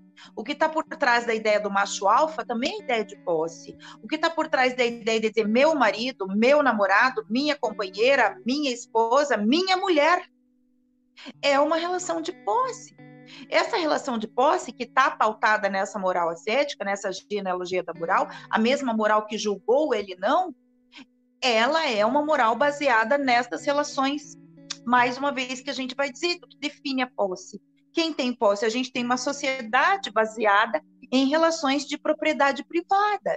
Então, se eu tenho uma casa, se eu tenho um carro, se eu tenho uma fazenda, se eu tenho a mídia, se eu tenho uma grande organização, eu tenho uma mulher, eu tenho poder, eu tenho pátrio poder. Então, a construção dessa moral está baseada nesse patriarcado que expressa esta ideia de relações de propriedade privada. E o que, que tipo de relação que a gente tem na propriedade privada? De objetificação, de posse, de propriedade propriamente. Então, a mulher se torna objeto do poder. Então, eu diria que a gente tem muito para mudar no comportamento de uma sociedade. Talvez a gente não tenha muito para mudar no comportamento, mas eu acho que aí, gente, aí eu busco os frankfurtianos, né, que não vem tanta possibilidade assim da gente poder fazer uma revolução, que seja uma revolução cultural, né? Inclusive todo esse movimento de, baseado na moral ascética que criou é, o ódio ao ele não e nos deturpou diante do ele não, cria coisas absurdas como o marxismo cultural. Então, esse discurso de poder, a Bruna colocou muito, muito bem essa questão de como é que as narrativas são construídas para persuadir. Eles criam, inclusive, formas de eh, pejorativas de trazer movimentos que são movimentos de enfrentamento importantes. E aí, o que, por que, que eu parto da escola de Frankfurt? Se a gente não tem grande possibilidade assim de fazer uma revolução eu acho que seria o caso de a gente fazer uma revolução, sim, porque essa lógica do poder é uma lógica que está é, inerente a esse processo de formação de uma essência precedida por uma essência baseada nessa relação de posse. A gente tem que educar. E aí eu trago a educação e emancipação. É a única possibilidade que eu vejo, e aí não é uma questão de mudar o comportamento do homem atual nesse cenário ainda machista, Oséias, me permita eu trazer essa reflexão também para ti, junto com as meninas. Uhum. É construir uma outra formação é, é, que não seja sustentada nesse ideal ascético. Uma outra formação, uma outra educação. E eu diria sim, é uma educação para resistência. Nós temos que formar as nossas meninas, mas não para reproduzir o machismo, porque não existe mulher machista, mas existem mães, e a Bruna coloca isso claramente, Existem meninas que produzem machismo quando elas se colocam na condição de eu quero ser cuidada. Tem muito de complexo Cinderela, tem muito de culpabilização do pai primeiro, como o Freud dizia, mas tem muito também dessa própria formação baseada nessa, nessa ideia de posse e numa educação, eu, eu vejo que deveria de ser absolutamente contra-hegemônica. Então, agora, exatamente ali, como mulher, como pedagoga, como professora progressista que sou, sim, eu vejo na educação um instrumento extremamente importante para uma outra construção de uma outra formação, uma outra formação moral, não baseada na culpa, não baseada na objetificação, não baseada na meritocracia, não baseada na propriedade privada e jamais baseada na posse. Eu seria incapaz de dizer: este é meu companheiro, este é meu marido, meu. É o que a Bruna coloca: o amor não tem posse. O amor vai deixar o seu eu de lado, negociando questões importantes, que são as nossas, é, às vezes, não as nossas idiosincrasias, mas as nossas é, necessidades baseadas, talvez, não sei, em elementos de posse, de poder, para dizer que não, a gente vai construir um coletivo, a gente vai construir uma sociedade diferente. Eu, Oséias, me permita é, traria o que, que é preciso mudar na educação para uma outra formação moral de todas as pessoas e não somente dos homens. Uma educação para a resistência, for, fortalecer os coletivos feministas, sim, fortalecer os coletivos LGBT, fortalecer os coletivos dos trabalhadores e das trabalhadoras, das trabalhadoras negras, e que a gente possa, incluindo, quem sabe, é, implodindo, se não foi possível uma revolução pensada por Marx, implodindo esse modo de produção capitalista, sabotando, boicotando ele, e quem sabe as mulheres possam ter uma grande força cada vez maior da gente conseguir fazer sucumbir essa moral patriarcal baseada na posse do modo de produção capitalista e a gente consiga fazer a resistência, nós e todas as outras mulheres, por uma educação pelo amor e para a resistência. É muito bonito isso que a Bruna coloca nesse sentido. É isso, Zéias. Perfeito. Concordo plenamente, né? Não adianta a gente tentar ajustar somente uma peça, né? Do, do quebra-cabeça e deixar o resto aí no ar. E aí que entra em cena o papel educacional, né? Como você bem colocou. É, Letícia? É realmente uma coisa assim que é construída é, na infância e que a educação tem um papel muito grande nisso. É, de falar que sim, homens podem chorar, que sim, homens podem ser sensíveis, e sim, mulheres podem ser fortes. E numa e às vezes uma relação de dominância, é, às vezes não é só um homem dizendo um não alto e claro para uma mulher. Às vezes é um homem falando, é, não gosto que você é, passe maquiagem, não gosto que você vista essa roupa, mas a menina gosta. Não gosto que você alise seu cabelo, mas a menina gosta. E ela vai fazer. E quando ela fizer, ele não vai olhar para ela. Ele vai dar um gelo nela, ele vai sair de perto dela. Essa menina vai ficar muito triste. E das próximas vezes que ela for sair, ou for fazer alguma coisa, ou vai simplesmente se arrumar porque ela quer se sentir bonita, ela não vai. Ela não vai porque ela vai pensar: ah, se eu fizer isso, ele não vai falar comigo. Se eu fizer isso, ele não vai me beijar. A relação de dominância pode ser muito entre linhas, pode ser muito escondida. É, isso é um debate bem profundo, assim, como uma relação de dominância às vezes acontece só do jeito que o cara olha, com raiva ou com ranço pra menina. E também é como se as mulheres tivessem sido é, domesticadas ao longo da história, como se os homens realmente tivessem criado essa, essa relação de dominância com a mulher, querendo domesticá-la, colocando-a dentro de casa, ensinando coisas. É tipo como se ela fosse um lobo que acabou se tornando um cachorro, sabe? Ensinando truques e, e tirando tudo o que é realmente a essência feminina eu acho muito importante também é, realmente dar força para esses movimentos feministas, porque eles não são só meios de luta, eles são meios de amparo para as mulheres. É, quando uma mulher pensa, nossa, mas isso que esse cara tá fazendo comigo tá muito errado. Ela tem essa reflexão e ela pensa, será que eu sou a única mulher que pensa assim? Será que eu sou a doida, como alguns homens podem dizer? É, e não, e dela se depara com um grupo maravilhoso de mulheres que também passaram por várias situações parecidas. E, e elas estão ali para te amparar, e elas estão ali para lutar pelas mesmas coisas que você quer, pelas mesmas coisas que você deseja. E isso é muito, muito importante. E isso também se enquadra em vários movimentos, como o movimento negro e o movimento LGBT. E falando também sobre o amor como uma forma de não ser uma dominância, é realmente tipo, essencial. Essencial, tipo, as pessoas realmente entenderem, entenderem o que é amar, o que é ter um companheiro. E você falou de Adão e Eva no começo, professora Elisane, que eu lembro que a minha madrasta tinha uma frase na penteadeira e eu vi ela bem pequenininha, assim. Ela tava escrita não sei se é uma passagem da Bíblia, enfim, não é cristianismo na é minha religião. Mas era Deus fez Eva da costela do homem para que ela ficasse ao lado. Não fez da cabeça para que ela ficasse acima e nem do pé para que ela ficasse abaixo, mas sim da costela para que ela ficasse ao lado. E isso ficou na minha cabeça há muito tempo. Eu ficava, nossa, que bonito, né? E eu acho que também dá para interpretar o, o, cristianismo, tipo, de uma forma realmente que a mulher não é uma submissa.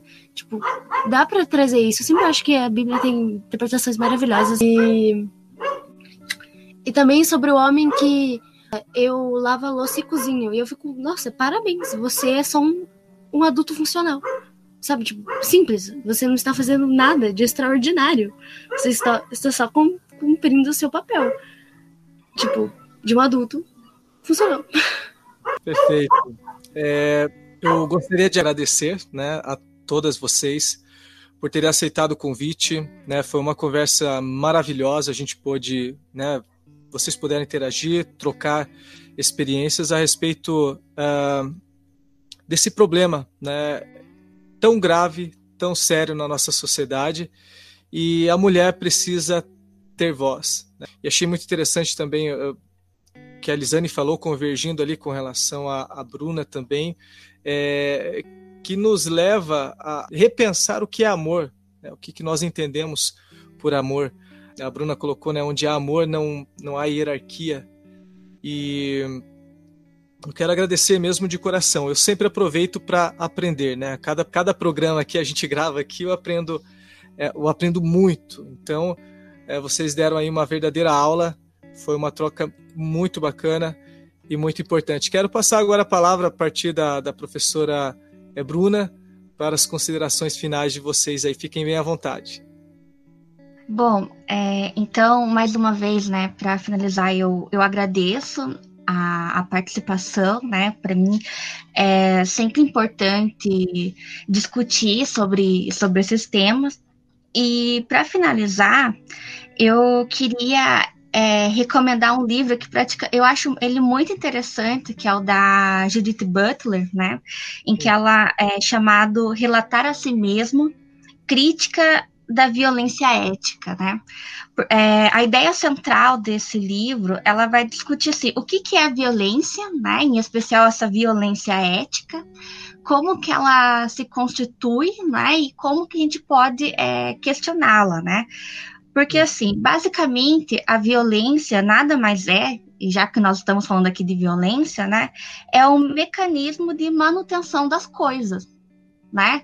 É, o manutenção, quando a gente pratica violência contra a mulher, há uma. Um, é, a gente está é, tá tentando é, fazer com que a mulher permaneça naquele lugar que supostamente é o dela, da subordinação.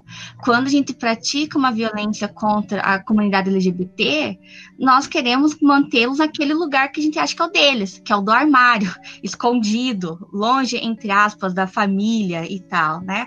Quando nós é, assistimos passivamente que uma pessoa negra, no dia da consciência negra, é assassinada dentro do mercado, nós estamos deixando bem claro o que, que nós queremos da população negra: que ela fique isolada, que ela, que ela fique naquele lugar de subalternidade. Então, a violência é um mecanismo de manutenção, né? E aí, essa violência ética, né, que a, que a Butler fala, inspirada no Adorno, inspirada em muitos outros autores, o que, que é essa violência?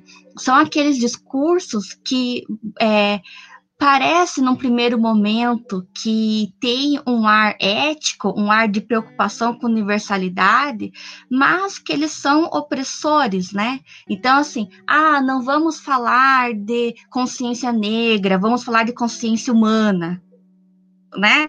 Parece bonito, né, o discurso, mas o que que ele está escondendo? Ele está escondendo, olha, tá, todos somos humanos, todos temos direito a vidas, mas dentro desse grupo chamado humanidade, existem pessoas que por questões de classe, questões de raça, questões de deficiência, questões de saúde, enfim, várias outras interseccionalidades, são cotidianamente violentadas, são cotidianamente é, obliteradas do seu direito à cidadania, da cidadania, do exercício da cidadania plena, e enfim, né?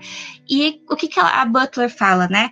Quando que essa violência ética aparece? Ela aparece quando a falsa universalidade ela é rompida, né? E isso não digo da universalidade é, é do, do, direito, sabe? Mas no contexto, ah, somos todos cristãos, todos defendemos a moral cristã, todos temos aquela família doriana do pai, a mãe, os filhinhos e o cachorrinho e tal. Chega no momento, e eu acredito que nós no Brasil vivemos esse momento, que esse discurso universalizante opressor caiu por terra. Muitos lares são chefiados por mulheres. Tá nítido, né? E a questão do Carrefour mostra isso, que a população negra é, é cotidianamente violentada, né? E agredida, e, e enfim, é, e não podemos mais fingir que nada disso acontece, né? Então, é, ela diz que essa violência ética, ela, ele é um discurso coletivo, né? Anacrônico mas que ainda persiste. O discurso de pessoas como o, o nosso né, presidente né, é um discurso anacrônico. Não cabe mais para a nossa sociedade do século XXI. Mas ele ainda persiste. E ele é radical e ele é violento porque ele persiste, porque ele sabe que está perdendo espaço. Porque ele sabe que, apesar de ter sido eleito, teve, como a Elisane disse, o movimento dele não que mostra claro que tem grupos que não aceitam mais esse tipo de situação. É, por mais que esse machismo ele seja é, ainda muito tem raízes muito fortes no direito, toda a repercussão do caso da Ferrer deixa claro que há um setor da sociedade que não aguenta mais isso, não aceita mais isso e não deve realmente aceitar. Né? Então, assim, é, né, me, me, permitindo ser poliana, né?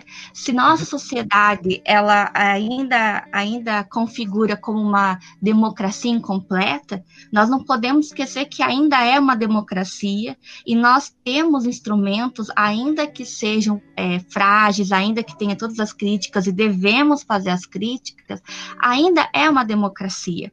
Muitas de nossas colegas na década de 70, década de 80, é, deram a vida para construir, para que tivesse essa mínima de segurança que nós temos hoje, né? E para que possamos caminhar daqui para frente. Nós não podemos é, também esquecer isso, né? E, né, puxando o gancho do depoimento do começo, e aí puxando também o, o gancho da, da, da Butler, né?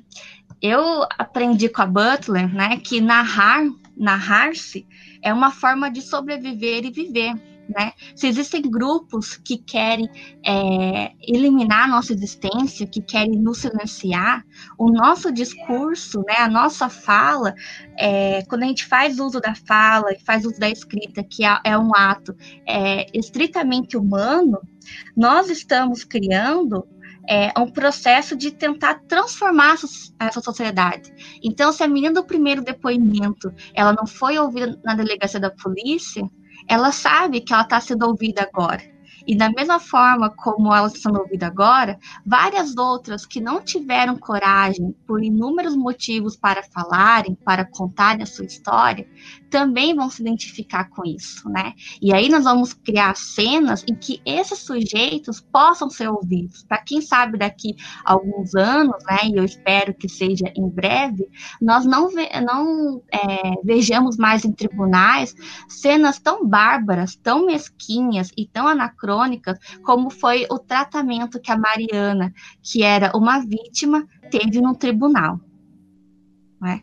Então, é, a minha fala é basicamente, basicamente essa. Né? Então, agradeço de novo o convite. Né? Muito obrigada. Nós é que agradecemos, o prazer foi todo nosso, viu, Bruna? É, Elisane? Zéias, queria muito agradecer esse momento. Ouvi a fala das meninas, ouvi a fala da Bruna também, trouxe muita coisa boa. Ouvi a fala da Letícia, me traz empiria, me traz é, é, essa essa vivência e essa experiência da menina que é, que somos, mas não uma menina no sentido frágil, uma menina poliana, como diz a Bruna, né? que a gente realmente almeja que a gente possa construir uma outra compreensão é, sobre todos, né? É, sobre todos e todas. Você é um exemplo disso, né? Você é mediador desse podcast, está trazendo aqui um debate bastante polêmico, né? É, de todas as matizes, bastante polêmico, mas eu vejo que existe essa possibilidade, sim, de nós trazermos uma reflexão que venha para o plano da consciência e que para isso ela faça uso de alguns conceitos que por vezes os homens não sabem. E não tem problema não saber, é, tem o problema de não querer conceber.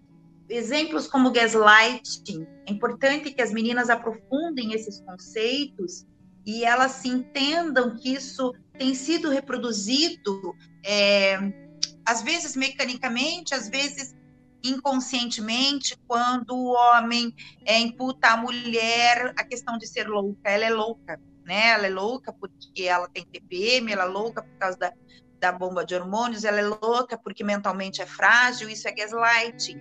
É, como uma, o machismo se manifesta, por exemplo, quando o homem dá as costas para uma mulher. E quando a gente diz, não, não me dê as costas. Quando você me dá as costas, você está dando a entender que você tem a última palavra. Você pode não ter consciência disso, mas isso é uma reprodução do machismo.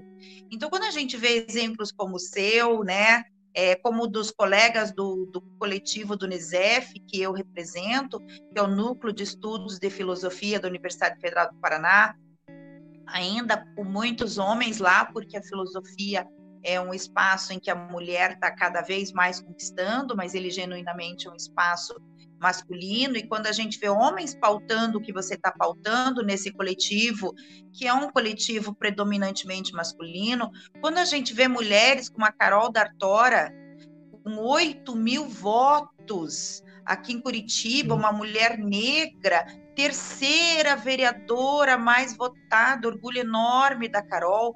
Quando a gente vê que as mulheres estão ocupando esse espaço e que aos poucos a gente está trazendo para o plano da consciência é, posturas, comportamentos que se reproduzem, penso, sabe, Oséias, aí eu termino é, trazendo uma reflexão também pré-socrática, né? Quando uhum. Heráclito dizia, e aí eu vou ter que talvez até adaptar o Heráclito, né? Um homem e uma mulher não atravessam o rio duas vezes, porque amanhã não será nem tão pouco o mesmo homem, e nem tampouco a mesma mulher, e o rio também não será o mesmo rio. Eu só posso acreditar na transformação das coisas, porque não existe uma essência de mulher, não existe uma essência de homem, não existe uma essência dada, é, determinada, ungida por um ser supremo e metafísico.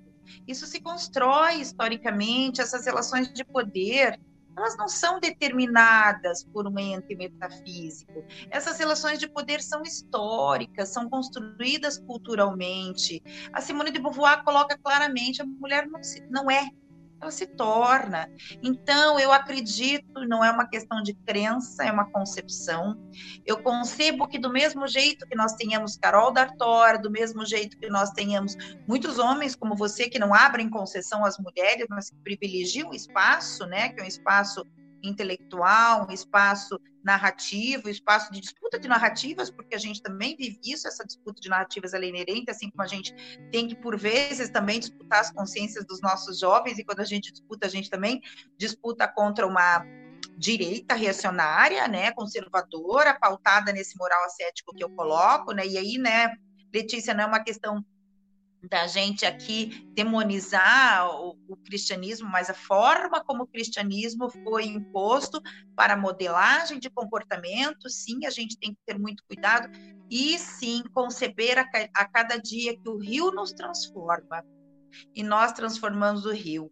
E esta é a dialética e a circularidade das coisas historicamente constituídas e que nós, mulheres, com homens como você, podemos fazer essa transformação. Obrigada, Zéias, e obrigada, meninas. Foi para mim um prazer enorme, uma deliciosa. Nossa, muito gostoso estar aqui com vocês. Obrigada, Zéias. Eu que agradeço, Elis. É, Letícia? É, eu agradeço também ter participado desse espaço com essas mulheres maravilhosas. É, não vejo a hora de cruzar com você na Federal, professora. É, e eu queria indicar uma série da Netflix, aí para quem tá ouvindo, que é muito boa, é, que é o Coisa Mais Linda.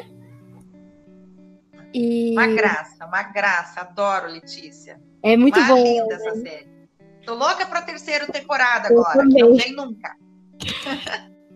E, e que essa série retrata muito bem é, o que as mulheres passam, assim, no, acho que é nos anos 50 que passa, mas que traz assuntos muito atuais. Muito atuais, muito mesmo, principalmente nesse momento que a gente está vivendo. E eu queria dizer também que qualquer mulher que estiver escutando, que estiver passando por qualquer tipo de violência, denuncie.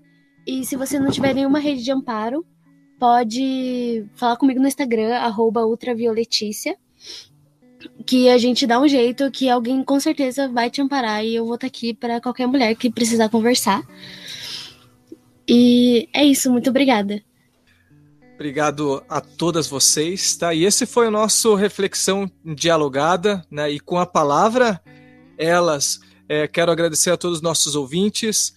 Compartilhem é, com seus amigos, Tá? É, um, é, é um debate, é uma discussão que, que precisa realmente viralizar, como eu já disse em outros episódios. A gente viraliza tanta coisa né, que muitas vezes uh, não se tem uma finalidade nítida. Vamos viralizar informação, vamos viralizar conhecimento. Vamos mudar a sociedade assim, certo? Um abraço para todos vocês, tchau e até a próxima.